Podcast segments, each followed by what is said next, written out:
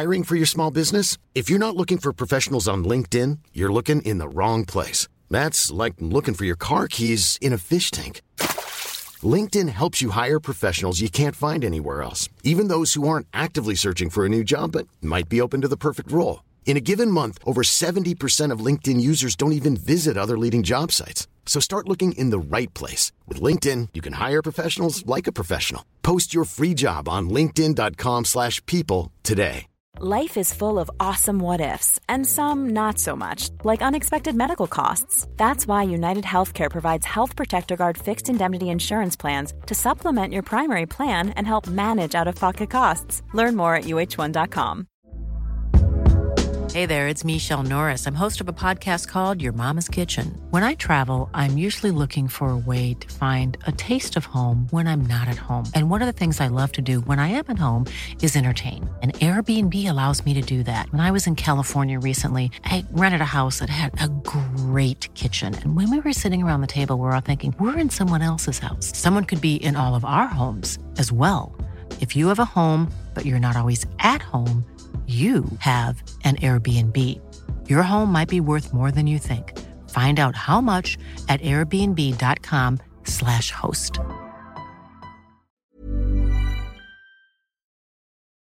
Rwanda, where if we'd gone in sooner, I think,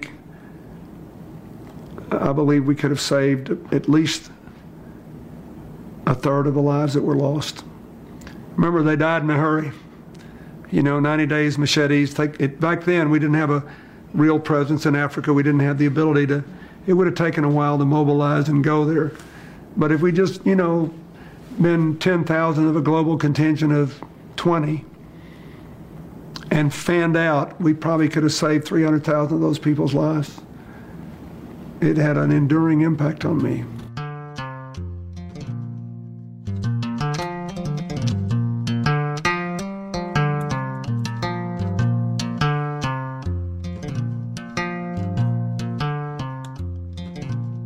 سلام، من کیمیا خسروی هستم و به همراه سالار موسوی پنجاه و چهارمین اپیزود رادیو جولون رو تقدیمتون میکنیم. توی هر اپیزود رادیو جولون ما در مورد یه مقصد یا یه موضوع مرتبط با سفر و گردشگری صحبت میکنیم. اما همونطور که تو اپیزود قبل هم گفتیم، بعد از کشته شدن مهسا امینی و شروع اعتراضات، مجموعه‌ای رو شروع کردیم با نام گردشگری سیاه. سبک و سیاق این مجموعه با اپیزودهایی که در مورد مقصد خاصی در اون صحبت میکنیم متفاوته. توی این مجموعه میریم سراغ گردشگری سیاه تا باور کنیم امید تو تاریک‌ترین دوران هر ملتی هم وجود داره.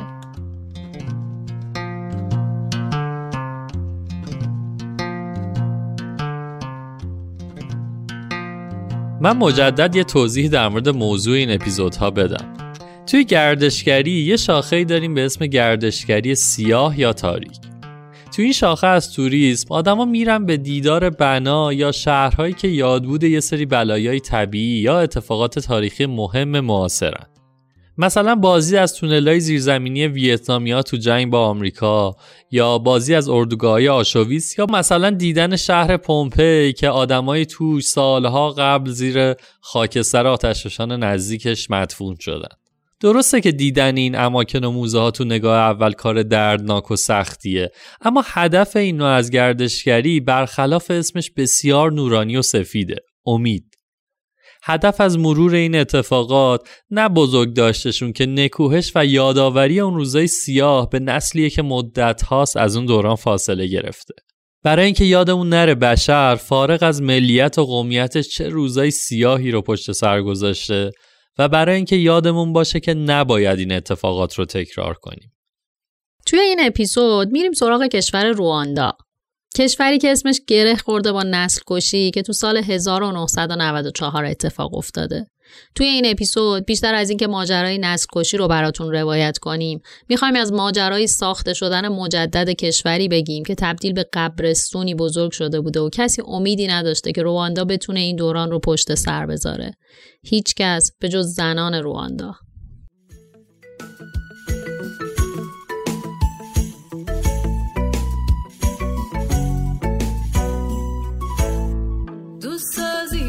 زادو تات سمرسا أسام هروكون دولو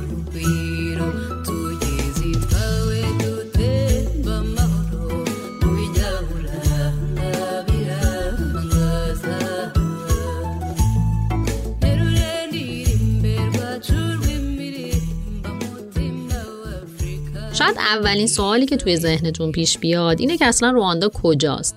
این دیگه چه کشوریه که داریم در موردش صحبت می‌کنیم؟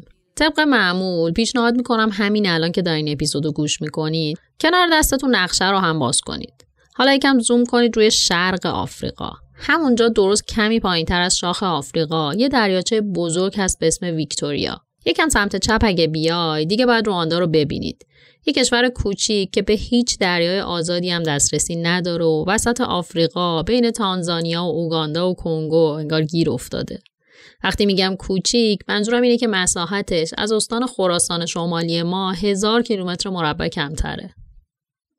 رواندا درسته که در مقایسه با کشورهای دور و اطرافش کوچیک محسوب میشه، اما تا این سالها اتفاقات عجیب و گاهن وحشتناک رو به خودش دیده. اما مهمترین چیزی که این کشور رو از هر کشور دیگه‌ای توی دنیا متمایز میکنه تغییره.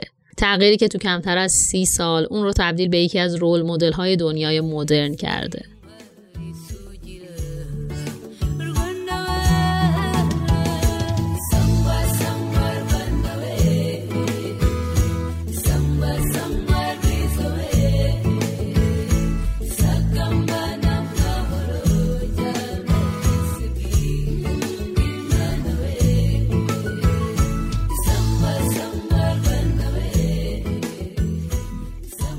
به سیاق اپیزودهای گردشگری سیا، برای بررسی شرایطی که منتج به این تغییر مثبت توی کشور شده باید برگردیم به دهه‌های پایانی قرن بیستم، جایی که رواندا نه تنها اینجور تو صلح آرامش نبود بلکه آبستن یکی از بزرگترین و ترسناکترین اتفاقات قرن بود، یعنی نسل کشی. رواندا به طور کلی از چند تا قوم مختلف تشکیل میشه که دوتا از اونا مهمترینشونن. یکی قوم هوتوها که اکثریت کشور رو تشکیل میدن و اون یکی قوم توتسی که در واقع اقلیت پانزده بیست درصدیه. این اقوام تو تمام سالهای گذشته کم و بیش داشتن با آرامش کنار هم زندگی میکردن تا اینکه سر و کله استعمارگرای اروپایی پیدا شد و بعد از کلی کش و قوس بالاخره رواندا شد سهم شاهنشاهی خونخوار بلژیک. بعد از جنگ جهانی دوم و با شکلگیری سازمان ملل متحد، بلژیک هم مثل باقی اشغالگرای اروپایی مجبور شد تا کشور رو آماده استقلال بکنه و بعد اونو به دست مردم خودش بسپاره. شاید ریشه تمام اتفاقات بعدی از همینجا ناشی شد که بلژیکی‌ها به جای اینکه احزاب رو بر اساس اعتقادات سیاسی شکل بدن، اومدن و سیاسیون رو به سمتی بردن که احزاب بر اساس قومیت‌ها شکل بگیره. حالا تصور کنید کشوری رو که تازه داره قدم‌های اول استقلال رو برمی‌داره و طبیعیه که احزاب که در واقع نماینده‌های قومی هستن کم کم سر قدرت بیفتن به جون هم. البته باز هم ردپای بلژیکی‌ها این وسط هست. توتسی‌ها به طور سنتی قومی بودن که از ثروت و جایگاه اجتماعی بالاتری برخوردار بودن و از اونجایی که به طور کلی رنگ پوست روشن‌تری هم داشتن و چهره‌هاشون با ملاک‌های اروپایی البته زیباتر از هوتوها بود، بلژیکی‌ها بیشتر بهشون بها می‌دادن و اونا رو بیشتر برای مقام‌های اصلی کشور در نظر می‌گرفتن. خیلی احمقانه است، اما تصور کنید یه دولت متخاصم بگه شماهایی که خوشگل‌ترید برای حکومت توی کشورتون ارجحید و به همین سادگی بذر نفرت و کینه رو بین دو تا قوم به کار بره. در طی سی چهل سال قدرت بارها بین این دو قوم جابجا شد و راستش هیچ کدوم هم در ظلم به دیگری تو دوره قدرتشون کم نذاشتن. بارها کار به درگیری کشید تا اینکه تو اوایل دهه نود این تقابل عملا منجر به درگیری داخلی بین دوتا حزب شد و توتسی ها که قدرت رو از دست داده بودن مجبور شدن با تشکیل جبهه میهنی رواندا عملا وارد نزاع مسلحانه با دولت هوتو بشن. هوتوها که حالا رقیب اصلیشون رو عملاً از میدون به در کرده بودن، با سرعت بیشتری به سمت بنیادگرایی و نجات پرستی پیش رفتن. جبهه میهنی رواندا همون سالها با استقرار تو کنگو و اوگاندا مداوم در پی پس گرفتن رواندا از هوتوها بود. شما فضای ملتهب اون سالها رو در نظر بگیرید که فضای سیاسی کشور داشت بیشتر و بیشتر به سمت تک صدایی شدن پیش میرفت. تا اینکه توی اپریل هزار و نهصد و نود و چهار یه اتفاق مهم افتاد. هواپیمای حامل رؤسای جمهور رواندا و بروندی که هر دو هوتو بودن، مورد حمله قرار گرفت و سقوط کرد. بعد از مرگ رئیس جمهور هابیاریمانا، دولت مردای تندرو حزب هوتو فرصت و غنیمت شمردن و با انداختن تقصیر این حمله بر گردن جبهه میهنی رواندا که اکثرشون توتسی بودن، یکی از تلخ‌ترین اتفاقات جهان رو شروع کردن. درست چند روز بعد از سقوط هواپیما، دولتی‌ها تو یک نطق رادیویی مردم رو به پاک کردن کشور از وجود پلیدی که همون توتسی‌ها باشن فراخوندن.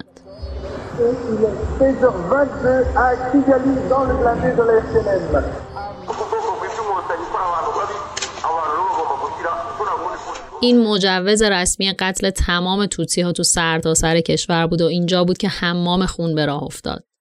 نیروهای نظامی هوتو ریختن تو خیابون هر آن کسی که توتسی بود یا حتی شبیه توتسی ها بود رو بدون سوال و جواب تیربارون کردند. ایسپازرسی ها مردم رو نگه می داشتن و اگه توی کارت شناساییشون قومیتشون توتسی خورده بود بلا فاصله می کشتند. حتی آدمایی رو که دماغشون شبیه توتسی ها بود رو هم می کشتند. شما تصور کن یه رو جلوتو بگیرن و چون دماغت عقابیه باید کشته بشی. مردم به جون هم افتاده بودند. همسایه‌ای که تا دیروز داشتن با هم زندگی می‌کردن، به همسایه توتسیشون حمله می‌کردن تا اونا رو بکشن. سیاستمدارهای هوتو نه تنها به سیاستمدارهای توتسی رحم نکردند، بلکه اون دسته از هوتوهایی که به قول معروف میانه رو بودند و با جنگ و نسل‌کشی مخالف بودند رو هم بلافاصله اعدام کردند. رادیو و تلویزیون دولتی به طور علنی این قتل و کشتارها رو تبلیغ می‌کرد. به طور سیستماتیک مردم رو تشویق می‌کردند تا قبل از کشتن توتسی‌ها به زن و بچه‌ها تجاوز کنند تا پروسه تحقیر و مرگشون کامل اتفاق بیفته. هوتوها برای این کار بیماران مبتلا به ایدز رو از توی بیمارستان‌ها جمع کردند و گروه‌های تجاوز تشکیل دادند تا به طور سیستماتیک به زن‌ها تجاوز کنند. کشور در وضعیت عجیبی بود. کنار خیابون‌ها پر از پشته‌های اجسادی بود که اونقدر زیاد بودند که کسی توانایی حتی خاک کردنشون رو نداشت. مردم دسته دسته از ترس جونشون به سمت مرزهای اطراف هجوم می‌بردند و دنبال فرار از این قتلگاه بزرگ بودند. و خب طبق معمول جهان فقط نظاره‌گر بود. It is not like the famine in Somalia. It is not like the flight of the Iraqi Kurds into the mountains of Iran and Turkey. It is not like the siege of Sarajevo or the plight of Bosnians displaced by that war. It is not like anything I've ever seen in thirty years as a reporter. It is, I think, the standard against which all future tragedies will be measured. For all up and down this road, this road that leads north from the border, there is madness and horror beyond telling, beyond belief. از همون روزای اول این نسل‌کشی، اعضای جبهه میهنی رواندا که اون روزا تو اوگاندا مستقر بودن و سازماندهی شده بودن، شروع به درخواست کمک از کشورها و سازمان‌های بین‌المللی کردند. اما اونا مثل همیشه فقط ابراز نگرانی کردن و فعالیت معناداری برای جلوگیری از این نسل‌کشی انجام ندادن. اینجا بود که اعضای جبهه میهنی رواندا که اجازه بدیم بهشون از این به بعد بگیم آر پی اف، دیدن که وقت عمله. به همین خاطر معاهده آتشبسی که چند سال پیش با هوتوها بسته بودن و نادیده گرفتن و از شمال وارد کشور شدن تا جون هموطناشون رو نجات بدن. لشکر آر پی اف به رهبری پل کاگامه تونستن به سرعت از سمت شمال و شرق تو دل کشور پیشروی کنن و ارتش از همپاشیده رواندا رو عقب برونن و بالاخره توی جولای هزار و نهصد و نود و چهار کشور رو پس بگیرن.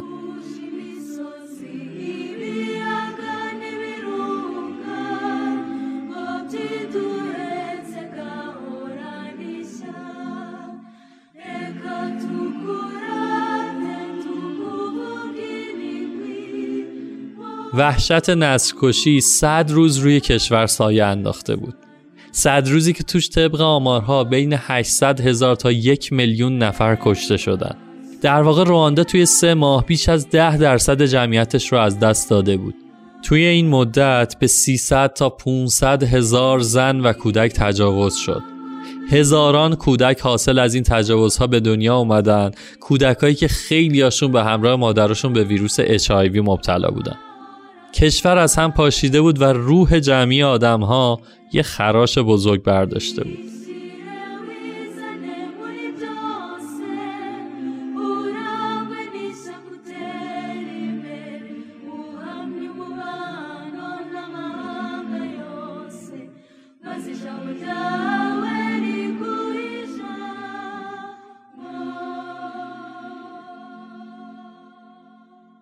رواندا از یک کابوس ترسناک بیدار شده بود و حالا وقت ساختن و گذر کردن از اون وحشت بود.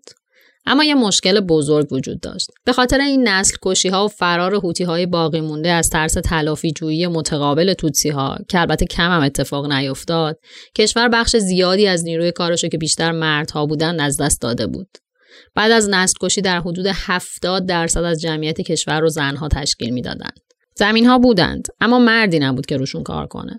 بیزینس‌ها بودند، اما مردی نبود که اونها رو اداره کنه. کشور در فقر و قحطی بود، اما وقت سوگواری نبود که وقت عمل بود.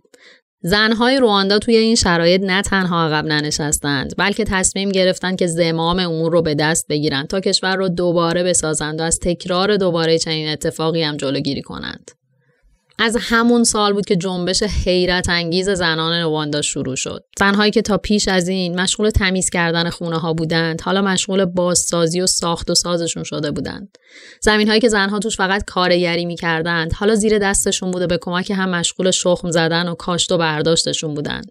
زنان رواندا تصمیم گرفتند تا سرنوشت کشورشون رو به دست بگیرن و الحق هم که توی این مسیر کم نذاشتند. زنان تحصیل کرده تری مثل آلوسی و اینیومبا که اکثرا تو خارج از کشور تحصیل کرده بودند، از سر تا سر جهان به کمک هموطنانشون اومدن و سکان اقتصادی کشور رو به دست گرفتند.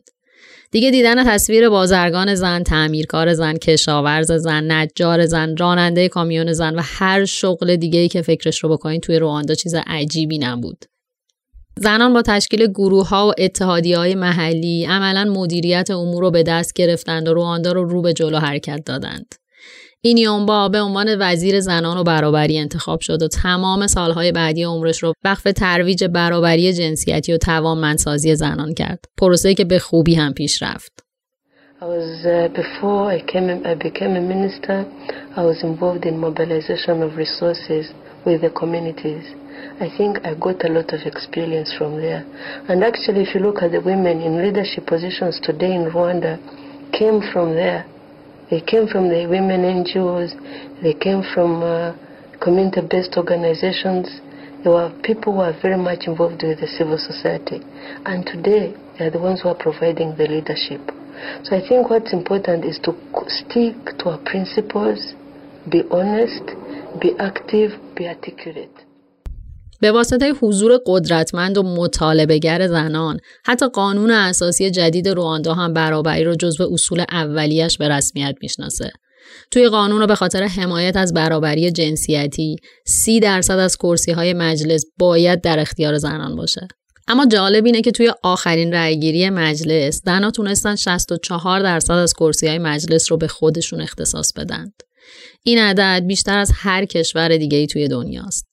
یه بار دیگه به این جمله دقت کنید. زنان رواندا حتی از زنان کشورهایی مثل فنلاند و نیوزلند که اسوه برابری هستند هم بیشتر توی مجلس نماینده دارند. در کنار مجلس چهل درصد وزرای دولت و چهل و سه درصد قضات ارشد کشور هم زن هستند. این روزا پسر و دخترهای رواندایی به طور برابر از حق تحصیل برخوردارند. دولت وظیفه داره تا به طور مداوم از حق تحصیل کودکان و به خصوص دختران حمایت کنه. به واسطه تلاش‌های بیشمار زنان توی رواندا و تمرکزشون روی آموزش و بهداشت کودکان و به خصوص دختران، درصد ترک تحصیل دخترها توی رواندا بعد از دوره راهنمایی به زیر سی درصد رسیده و هنوز هم در حال کاهشه. مرگ در هنگام زایمان که از شاخص‌های اصلی بهداشت توی جامعه است، از نه نفر در هر صد نفر به دو نفر کاهش پیدا کرده. نود و سه درصد از دختران رواندا در برابر ویروس اچ پی وی واکسینه شدند.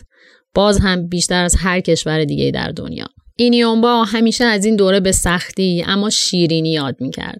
یه جایی میگه این کارها به هیچ وجه ساده نبود، قرار هم نبود باشه، اما زنها تونستن به کمک هم ورق رو توی رواندا برگردونند.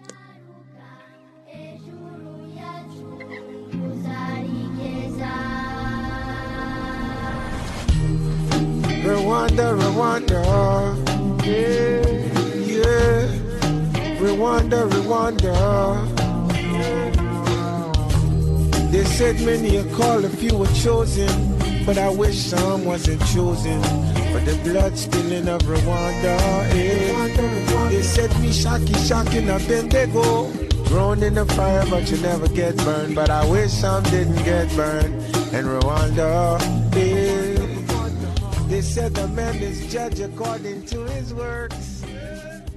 درسته که رواندا یکی از بهترین کشورهای دنیا تو ارتقاء برابری جنسیتی و جایگاه زنان در جامعه است، اما دلم میخواد این رو بگم که حتی تو چنین کشوری هم هنوز خیلی راه برای برابری واقعی باقی مونده. همین دو سه سال پیش دو تا زنی که برای انتخابات ریاست جمهوری کاندید شده بودن توسط رژیم پل کاگامه، همون رهبر سابق آر پی اف، به طرز مسخره‌ای کنار گذاشته شدن. یکیشون رو به جرم تقلیل نقش هوتوها تو نسل‌کشی توی سخنرانی انتخاباتیش دادگاهی کردن و اون یکی رو هم عکسای نودش رو پخش کردن و عملاً از صحنه رقابت حذف کردن تا یه بار دیگه مردا نشون بدن که هنوز تا پذیرفتن کامل برابری خیلی فاصله دارن. اما توی دنیایی که هنوز جایی توش پیدا میشه که زنها حق تحصیل و رأی و رانندگی و انتخاب نوع پوشششون رو ندارن، رواندا همچنان جزو بهترین کشورها تو توانمندسازی زنان و به رسمیت شناختن حق برابرشون در جامعه شناخته میشه. رواندا از نظر من نماد اراده و تلاش زنان برای دستیابی به برابریه. جایی که زنان تونستن نشون بدن که دنیا برای پیشرفت و توسعه فقط به مردان نیاز نداره و این برابریه که به انسانها فرصت شکوفا شدن و پیشرفت میده. رواندا نشون داد که حضور زنان به عنوان نیمی از جامعه تو روند صلح و بازسازی کشور میتونه متضمن ادامه دار بودن روند پیشرفت باشه و از تکرار لجبازی‌های پسر بچه‌های بزرگ اسلحه به دست جلوگیری کنه. زنان تو رواندا نشون دادن که زندگی و آزادی و پیشرفت مفاهیمی هستند که با برابری حقوق در جامعه فرصت ظهور پیدا میکنن.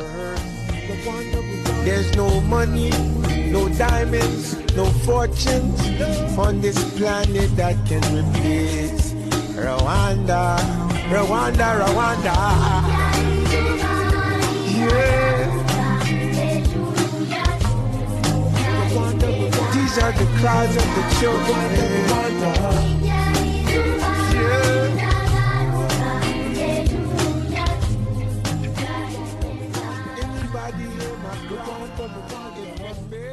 این روزا کلی یادمان و موزه نسل‌کشی توی کیگالی پایتخت کشور و البته شهرهای دیگه وجود داره که توریستا رو به خودش جذب میکنه. تو سر تا سر کشور جاهایی رو میتونید ببینید که عملا یه روزی محل اعدامای دست جمعی و کشتار بودن و امروز باقی موندن تا یادآور اون روزای تلخ باشن تا از تکرارش جلوگیری کنن. جایی مثل موزه نسل‌کشی کیگالی یا ویرانه‌های کلیسای نیانگه که توش کلیسا رو با تمام کسایی که بهش پناه آورده بودن با بولدوزر نابود کردن. این روزا حضور بازدیدکننده‌هایی که از سر تا سر جهان به رواندا میان و به این موزه ها سر میزنن به نظرم میتونه نماد این باشه که چقدر درس‌های تاریخی میتونن برای جوامع عبرت آموز باشن. رواندا داره تلاش میکنه تا جایگاه خودشو به عنوان یکی از بهترین مقاصد طبیعتگردی هم جا بندازه. در کنار جنگل‌ها و دریاچه‌های زیبایی که تو جاهای مختلفش داره، شاید مهمترین جاذبه رواندا گوریل‌هاش باشن. موجودات دوست داشتنی و البته خطرناکی که تو جنگل‌های محدودی از رواندا زندگی میکنن و توریستا برای دیدنشون تو محیط طبیعی گاهی باید تا هزار و پانصد دلار هم هزینه بکنن. رواندا تونسته رشد شگفت‌انگیزی تو صنعت توریسمش داشته باشه و این صنعت رو تبدیل به یکی از منابع درآمد اصلیش کنه. با توجه به گزارش سایت ورلد دیتا، تو سال هزار و نهصد و نود و پنج درآمد گردشگری رواندا حدود چهار میلیون دلار و حدود سی و یک صدم درصد از تولید ناخالص ملی بوده. اما در عرض بیست و پنج سال قبل از شروع کووید و در سال دو هزار و نوزده درآمد گردشگری این کشور به رقم ششصد و سی و پنج میلیون دلار و شش و یک دهم درصد از تولید ناخالص ملی این کشور رسیده. تعداد توریست این کشور از صد و چهار هزار نفر تو سال دو هزار به یک میلیون و ششصد و سی هزار نفر تو سال دو هزار و نوزده رسیده. راستش خیلی دوست داشتم این اعداد و ارقام رو با گردشگری ایران توی همین دوران مقایسه کنم. اما متاسفانه بنا به دلایلی که میدونید هیچ وقت دیتای درستی از درآمد ایران در دسترس نیست. ماجرای ارز دولتی و آزاد و غیره هم مزید بر علت میشه تا کلا هر دیتایی توی هر سایتی میبینیم بی‌اعتبار باشه. یه نکته جالب توجه در رابطه با رواندا بگم. این کشور یه نهاد دولتی داره به اسم آر دی بی یا رواندا دیولپمنت بورد که تو سال دو هزار و هشت از ادغام هشت مؤسسه دولتی تشکیل شده و زیر نظر رئیس جمهور فعالیت میکنه. بخشی از کار این نهاد اینه که سرمایه‌گذار بین‌المللی جذب کنه، بخش خصوصی رو توانمند کنه، گردشگری رو توسعه بده و خلاصه کلاً کشور رو در مسیر رو به رشد قرار بده. در راستای توسعه گردشگری، آر دی بی قراردادهای متعددی رو برای تبدیل رواندا به یک مقصد گردشگری منعقد کرده. به طور مثال سال دو هزار و هجده یک قرارداد با باشگاه آرسنال بست تا لوگوی ویزیت رواندا روی آستین سمت چپ تیشرت بازیکنان این تیم قرار بگیره. ماجرا به همینجا ختم نمیشه. قراردادهای دیگه‌ای هم با تیم پاریس سن ژرمن و قرارداد با تیم‌های بسکتبال و دوچرخه سواری هم بسته شد. شما تصور بکنید شعار ویزیت رواندا تو تمام سال کنار ستارهایی مثل مسی و امباپه و نیمار دیده میشه.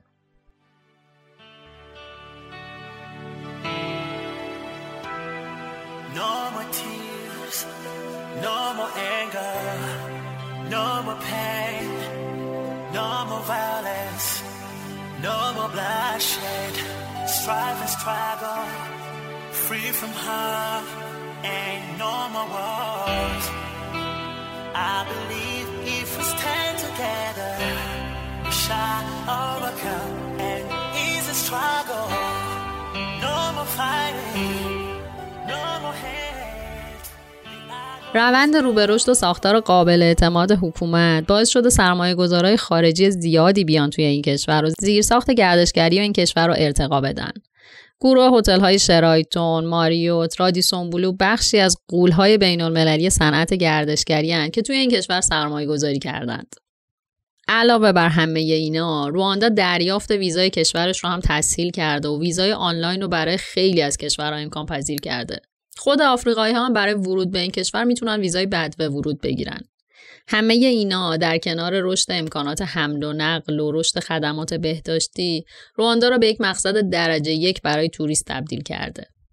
هشتگ ویزیت رواندا تو پلتفرم اینستاگرام سیصد و پنجاه هزار بار استفاده شده. کلاً این هشتگ های ویزیت که در کنار اسم یه مقصد میاد، هشتگی که توسط دولت ها برای ارتقای گردشگری اون کشور پروموت میشه. یه جورای خیلی کلی میشه فهمید اوضاع گردشگری اون مقصد چطوره.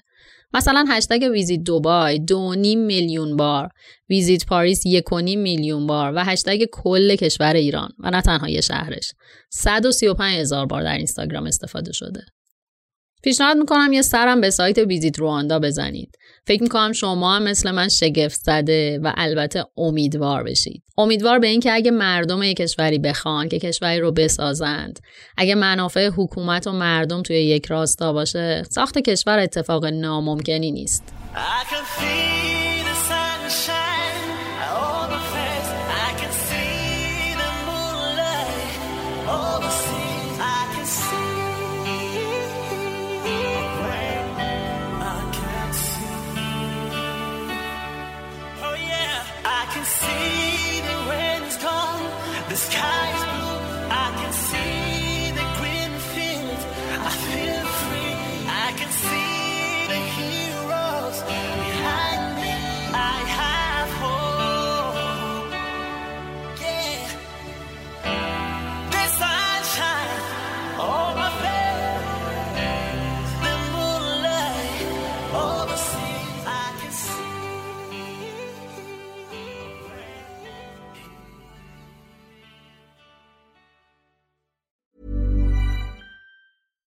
Imagine the softest sheets you've ever felt.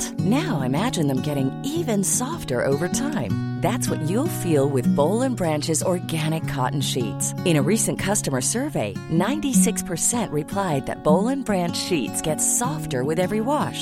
Start getting your best night's sleep in these sheets that get softer and softer for years to come. Try their sheets with a thirty night guarantee. Plus, get fifteen percent off your first order at bowling branch dot com. Code BUTTERY. Exclusions apply. See site for details. Even when we're on a budget, we still deserve nice things. Quince is a place to scoop up stunning high-end goods for fifty to eighty percent less than similar brands. They have buttery soft cashmere sweaters starting at fifty dollars, luxurious Italian leather bags, and so much more. Plus, Quince only works with factories that use safe, ethical, and responsible manufacturing. Get the high-end goods you'll love without the high price tag with Quince. Go to quince dot com slash style for free shipping and three sixty-five day returns. Hey, it's Paige DeSorbo from Giggly Squad. High quality fashion without the price tag. Say hello to Quince. I'm snagging high-end essentials like cozy cashmere sweaters, sleek leather jackets, fine jewelry, and so much more. With Quince being fifty to eighty percent less than similar brands. And they partner with factories that prioritize safe, ethical, and responsible manufacturing. I love that. Luxury quality within reach. Go to quince.com slash style to get free shipping and three hundred sixty-five day returns on your next order. Quince.com slash style.